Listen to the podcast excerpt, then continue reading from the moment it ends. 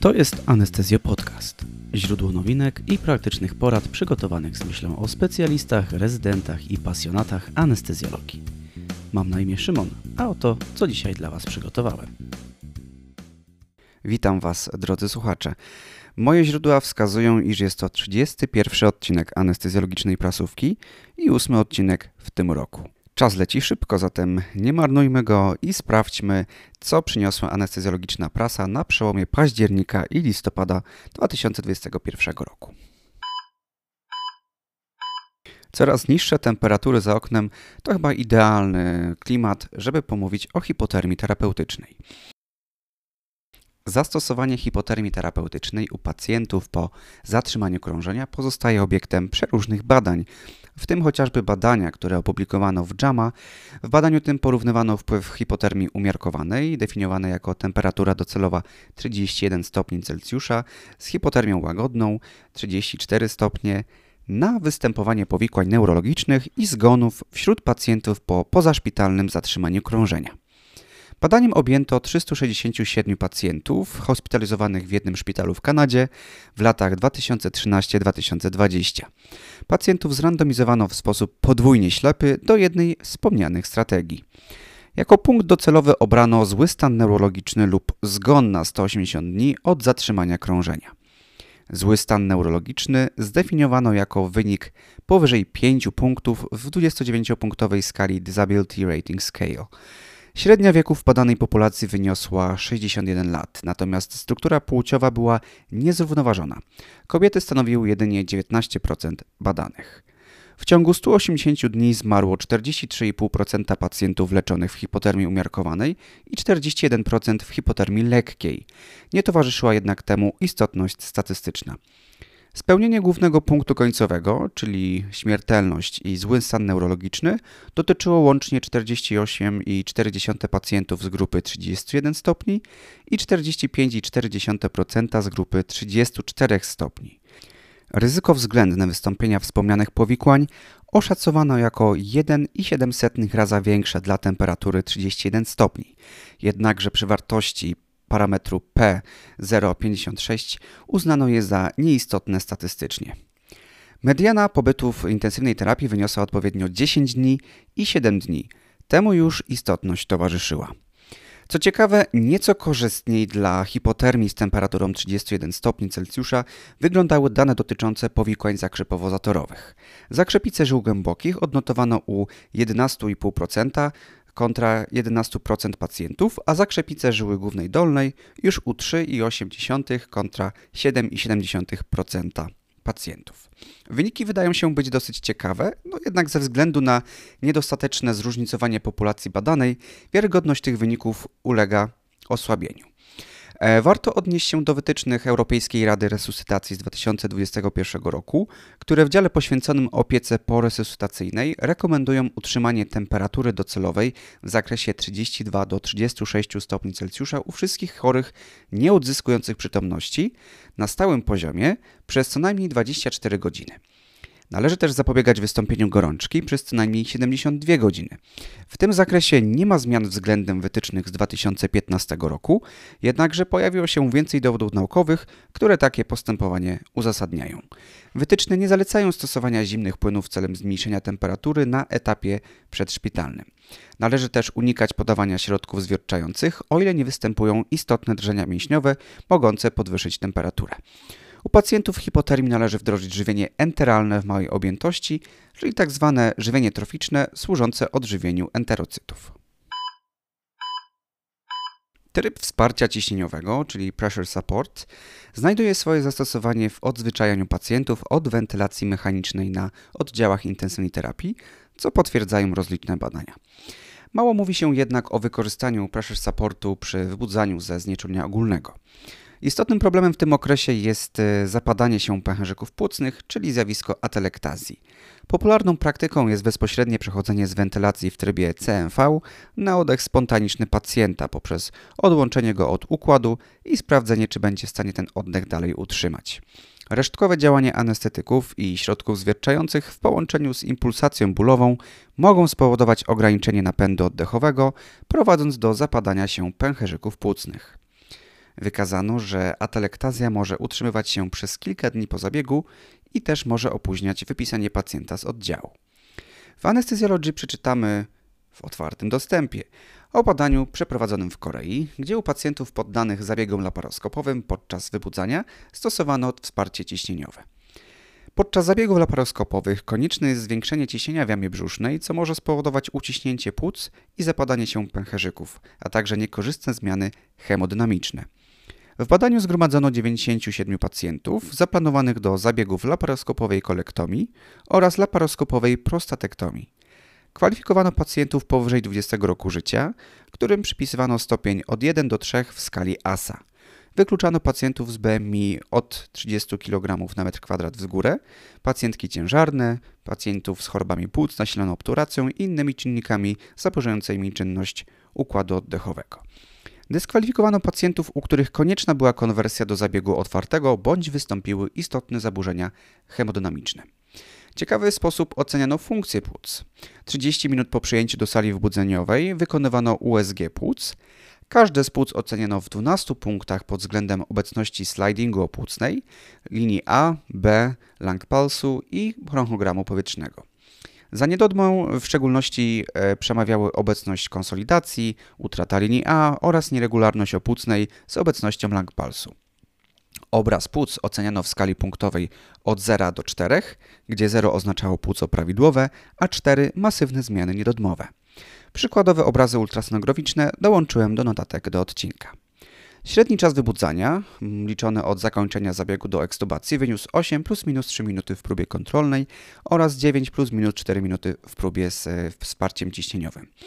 Istotna atelektazja, definiowana przez autorów jako obecna w przynajmniej trzech segmentach płuca, około 25% powierzchni płuca, wystąpiła u 57% pacjentów w grupie kontrolnej i 33% w grupie z wsparciem ciśnieniowym. Atelektazję najczęściej stwierdzano w dolnym płacie płuca lewego. Najczęstszym fenotypem zapadania się pęcherzyków była utrata linii A z konsolidacjami podopłucnowymi i nieregularną linią opłucnej. Takiemu obrazowi przypisuje się dwa punkty. Czas pobytu w sali wybudzeniowej nie różnił się w sposób istotny i oscylował w obu grupach w około 65-68 minut. Istotną statystycznie różnicę odnotowano dla wartości prężności tlenu 83 plus minus 13 mm w supartenci kontra 92 plus minus 26 mm dla grupy z wsparciem ciśnieniowym. Jeśli chodzi o protokół znieczulenia, warto zwrócić uwagę na to, że żaden pacjent nie był premedykowany, a indukcję wykonywano z użyciem propofolu i rokuronium, podtrzymanie z wykorzystaniem sewofluranu i wlewu remifentanylu. Infuzja e, rokuronium kontrolowana była wartościami TOF, z reguły zatrzymywano ją 40 minut przed planowanym końcem zabiegu. Preoksygenację wykonywano z przepływem tlenu 2 litry na minutę przez 2 minuty w pozycji na plecach. Po zatrzymaniu oddechu rozpoczynano wentylację na maskę z tlenem 80%, a intubowano łącznie 4 minuty po rozpoczęciu preoksygenacji. Standardowe nastawy wentylacji zakładało FiO2 40%, objętość oddechową 8 ml na kilogram należnej masy ciała, IDOE 1 do 2 oraz PIP 5 cm supa wody. Wyjściowa częstość oddechów 12 na minutę modyfikowana była według wskazań kapnometrii. Pacjenci podczas zabiegu układani byli w pozycji litotomijnej. Powyższe badanie stanowi dobry przykład, jak przydatnym narzędziem w pracy anestezjologa jest USG płuc. W dyskusji autorzy przytaczają bardzo ważny sposób na ograniczenie częstości zapadania pęcherzyków płucnych, czyli stosowanie zmniejszonych wartości FiO2 w okresie wybudzania. Wspominałem o tym dwa lata temu w jednym z odcinków prasówki. Jakże sentymentalnie się zrobiło. Wnioski z tego badania wymagają przełożenia na populacje chorych obciążonych, takich jak osoby otyłe, czy też np. chorzy z POHP. Jednym z częściej spotykanych tematów w prasie anestezjologicznej jest wykorzystanie różnego rodzaju technik analgezji w zabiegach w obrębie klatki piersiowej, m.in. chirurgii raka piersi. Nic dziwnego, bogate unerwienie okolic klatki piersiowej związane jest z częstszym występowaniem bólu przewlekłego. Takie też badanie pojawia się w nowym numerze Anesthesiology. Autorzy badania stworzyli hipotezę, iż przedoperacyjna blokada przykręgowa z wykorzystaniem USG zmniejszy częstość występowania bólu pooperacyjnego po zabiegach w obrębie piersi. Główny punkt końcowy zdefiniowano jako występowanie bólu przewlekłego o natężeniu przynajmniej 3 w skali WAS. Do kolejnych punktów zaliczono ostry ból pooperacyjny w spoczynku oraz podczas uruchamiania pacjenta, zakres blokady czuciowej, występowanie powikłań blokady itd. Tak Badanie objęło 314 pacjentek w wieku od 18 do 85 lat z punktacją ASA 1 do 3, u których wykonywano mastektomię całkowitą lub częściową z różnym zakresem zmian węzłowych. Z badania wykluczano pacjentki ciężarne, karmiące, operowane obustronnie z operacją piersi po tej samej stronie do 3 lat wstecz w wywiadzie, czy też z występującym przed zabiegiem bólem przewlekłym. Pacjentki przyporządkowane do próby badawczej miały podawany 0,75% roztwór ropiwakainy w dawce 0,35 ml na kilogram, e, maksymalnie do objętości 30 ml, natomiast w grupie kontrolnej były to analogiczne dawki 0,9% roztworu chlorku sodu. Blokada wykonywana była w warunkach bloku operacyjnego. Pacjentki układano na boku nieoperowanym, podawano im remifentanyl we wlewie do osiągnięcia stężenia docelowego 2 nanogramy na mililitr. Miejsce podania leku wyznaczono ultrasonograficznie w drugiej przestrzeni międzyżebrowej z głowicą ułożoną w płaszczyźnie poprzecznej. Igłę wprowadzano techniką in-plane do przestrzeni przykręgowej, ustawiając ją nadopłucną i poniżej więzadła żebrowo-poprzecznego. Przykładowy wygląd blokady załączam w notatkach do odcinka. Po wykonaniu blokady rozpoczęto regularną ocenę natężenia bóli w skali WAS oraz zatrzymano wlew remifentanylu. Protokół badania precyzował przebieg znieczulenia, a także postępowanie analgetyczne po zabiegu. Standardowo na 60 minut przed planowym końcem zabiegu podawano gram paractamolu, 100 mg ketoprofenu i 40 mg omeprazolu. Pacjentki przebywały na sali wybudzeniowej tak długo, jak natężenie bólu w Was nie spadło do 3. W razie bólu o natężeniu wyższym niż 3 miareczkowano morfinę. 3 miesiące po zabiegu ból o natężeniu WAS przynajmniej 3 odczuwało 52,2% pacjentek po podaniu ropiwakainy i 47,7% po podaniu placebo. E, jednakże nie towarzyszyła temu istotność statystyczna. Nie odnotowano różnic po 6 i 12 miesiącach. Blokada przekręgowa wykazywała nieistotnie większą skuteczność wśród pacjentek po częściowej mastektomii i równie nieistotną mniejszą skuteczność po całkowitej mastektomii. Jedyne istotne różnice obejmowały większy zakres znieczulonych dermatomów i większą utratę uczucia temperatury, a także mniejsze natężenie ostrego bólu poperacyjnego 2 godziny po zabiegu z wartościami WAS średnio 2,9 plus minus 2,8 kontra WAS 4,3 plus minus 2,8 dla placebo. E, co ciekawe, autorzy badania wcześniej przygotowali pracę, w której wykazali, że infiltracja rany pooperacyjnej ropiwakainą nie zmniejszyła częstości natężenia bólu pooperacyjnego. Autorzy przytaczają w dyskusji także istniejące prace, których wyniki zdają się być przeciwstawne do siebie co do skuteczności blokady przykręgowej. O ile sama blokada nie zmniejsza częstości występowania bólu przewlekłego, o tyle wydaje się być skuteczna w redukcji bólu pooperacyjnego, co może uzasadniać jej stosowanie. Przetaczanie preparatów krwi jest częstym w kardiochirurgii dziecięcej postępowaniem. Nie ma szczególnie określonych wytycznych, które wskazywałyby konkretne odchylenia, ani konkretne wartości docelowe dla wyników morfologii u tych pacjentów.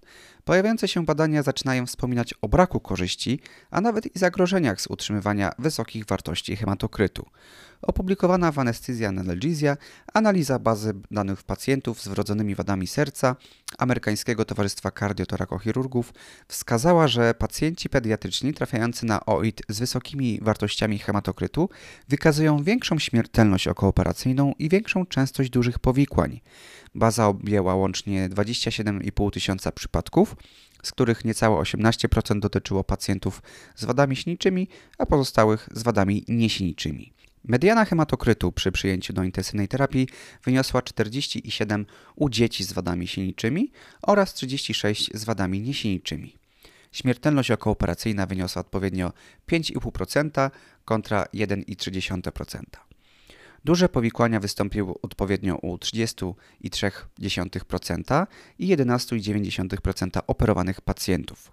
W grupie pacjentów z wadami śniejczymi wzrost hematokrytu o każde 5% powyżej 42 wiązał się z 1,31 raza większym ryzykiem zgonu oraz 1,22 raza większym ryzykiem istotnych powikłań, takich jak uszkodzenie nerek, deficyty neurologiczne, konieczność implantacji ECMO lub urządzeń wspierających pracę komór, poważnej infekcji czy powikłań zakrzepowych.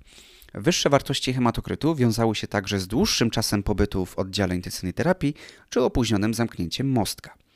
Z kolei w grupie wad niesieniczych wzrost ryzyka zgonu pojawia się przy hematokrycie powyżej 38, gdzie na każdy wzrost o 5% powyżej tej wartości ryzyko zgonu wzrastało 1,45 raza, a ryzyko istotnych powikłań 1,21. Warto dodać, że 25% pacjentów siniczych otrzymywało KKC, aby uzyskać hematokryt powyżej 45% oraz 25% pacjentów niesiniczych, aby uzyskać ten hematokryt powyżej 41%. U pacjentów z wadami siniczymi powikłania występowały wyraźnie częściej, co przedstawia wykres, który dołączyłem do notatek do odcinka. Nadal nie znamy optymalnych progów dla parametrów morfologicznych, jednakże no, pamiętajmy, krew jest lekiem, który posiada istotne działania niepożądane i powinien być stosowany zawsze z rozwagą. Z uwagi na rozbieżności w obrębie subpopulacji wiekowych, autorzy nie podejmują się wysuwania konkretnych wartości, które ich zdaniem byłyby wskazaniem do transfuzji. Parę zdań chciałbym poświęcić zastosowaniu skali Quicksofa oraz skal wczesnego ostrzegania w identyfikacji chorych zagrożonych pogorszeniem stanu zdrowia. W jednym z ośrodków w Danii przeprowadzono badanie, w którym wykorzystano dane ponad 97 tysięcy pacjentów dorosłych hospitalizowanych w 2016 roku w obrębie makroregionu środkowej Danii. Porównano związek danych e, z punktacją w skalach EWS i Quicksofa z częstością przyjęć do OIT-u lub zgonu w ciągu dwóch dni od pierwszej oceny. Warunki te spełniło 1714 pacjentów, czyli 1,8 badanej populacji. W identyfikacji chorych zagrożonych pogorszeniem stanu zdrowia czulsza okazała się skala EWS, czyli Early Warning Score, której skuteczność wyniosła około 25%. W porównaniu do Quicksofy, której czułość wyniosła 11,7%. Quicksofa z kolei okazała się być bardziej swoista 99,3 niż EWS 97,5%. Alarmujący dla badaczy był wynik Quicksofa przynajmniej 2 i EWS przynajmniej 5. Pacjenci z taką punktacją z założenia byli zagrożeni e, cięższym przebiegiem choroby. Obie skale wykazały się dobrą, ujemną wartością predykcyjną, z kolei dodatnia wartość predykcyjna okazała się być lepsza dla Quicksofy. E, dodatnia wartość predykcyjna oznacza odsetek wyników prawdziwie dodatnich wśród wszystkich wyników dodatnich. Wniosek wysunięty przez autorów mówi, że zgromadzone przez nich wyniki nie uzasadniają zastępowania skal wczesnego ostrzegania skalą Quicksofa. Wydaje się, że w przypadku pacjentów zagrożonych ciężkim przebiegiem choroby lepsze jest przeszacowanie niż ich niedoszacowanie. Inny artykuł poruszający temat skal wczesnego ostrzegania dotyczy grupy 1500 pacjentów przyjmowanych do szpitala z powodu COVID-19 w dziewięciu ośrodkach na terenie Holandii między lutym a lipcem 2020 roku. 13% pacjentów trafiło na OID w ciągu 24 godzin od przyjęcia w SORze. Pacjenci ci charakteryzowali się niższymi wartościami saturacji 86,7 kontra 93,7%, większą częstością oddechów 28,8 na minutę kontra 22,4 na minutę, a także wyższym wskaźnikiem BMI 29,2 kontra 27,9 Chorzy byli oceniani z wykorzystaniem skali NEWS-2, która jest modyfikacją e, skal wczesnego ostrzegania, wykorzystywaną chociażby popularnie w zespołach wczesnego reagowania, w której to punktem odcięcia uznano wynik przynajmniej 6 punktów na 23 możliwe, Pacjenci oceniani byli też z wykorzystaniem e, Q-COVID Score, e, inaczej zwanej QCSI, szybkiej skali dla oceny ciężkości przebiegu e, COVID-19, w którym to ocenia się częstość oddechu, saturację oraz konieczność zapotrzebowania na tlen. W skali QCSI punktem odcięcia były przynajmniej 3 punkty na 12 możliwych. Link do obu skal załączam w notatkach. Badacze porównywali czułość i swoistość skali NEWS 2 i QCSI ze skalami e, MFWS, QSOFA i CRB, czyli skali oceny ciężkości zapalenia płuc. Te jednak były mniej skuteczne w identyfikacji chorych zagrożonych pogorszeniem w ciągu doby od przyjęcia. Czułość dla skali News 2 przy progu przynajmniej 6 punktów obliczono na 78%, a swoistość na 56,3%. Co ciekawe, u 25,5% pacjentów przyjmowanych z rozpoznaniem COVID-19 w badanych ośrodkach wdrażano protokół DNR. Z tego względu byli oni wykluczani ze statystyk i grupy badanych. Tak spory odsetek wynikał z gwałtownego niedoboru łóżek intensywnej terapii, wobec czego zintensyfikowano stosowanie protokołu terapii daremnej, zmniejszając priorytet intensywnej terapii u chorych starszych z chorobami współistniejącymi oraz u chorych kruchych, na rzecz chorych młodszych lub generalnie zdrowszych, którym przypisywano większe szanse na odniesienie korzyści z takiego leczenia. Stosowanie skal wczesnego ostrzegania nie zastąpi wnikliwej oceny klinicznej, może jednak być to przydatne narzędzie przesiewowe, szczególnie w warunkach SOR-u. Z dużym prawdopodobieństwem będzie to bardziej przydatne niż skala Quicksofa. Ponieważ gadam do Was już dzisiaj karygodnie długo, będę kończył. Rzucam Wam e, parę linków do artykułów w otwartym dostępie, które oczywiście znajdziecie na stronie laryngoskop.eu.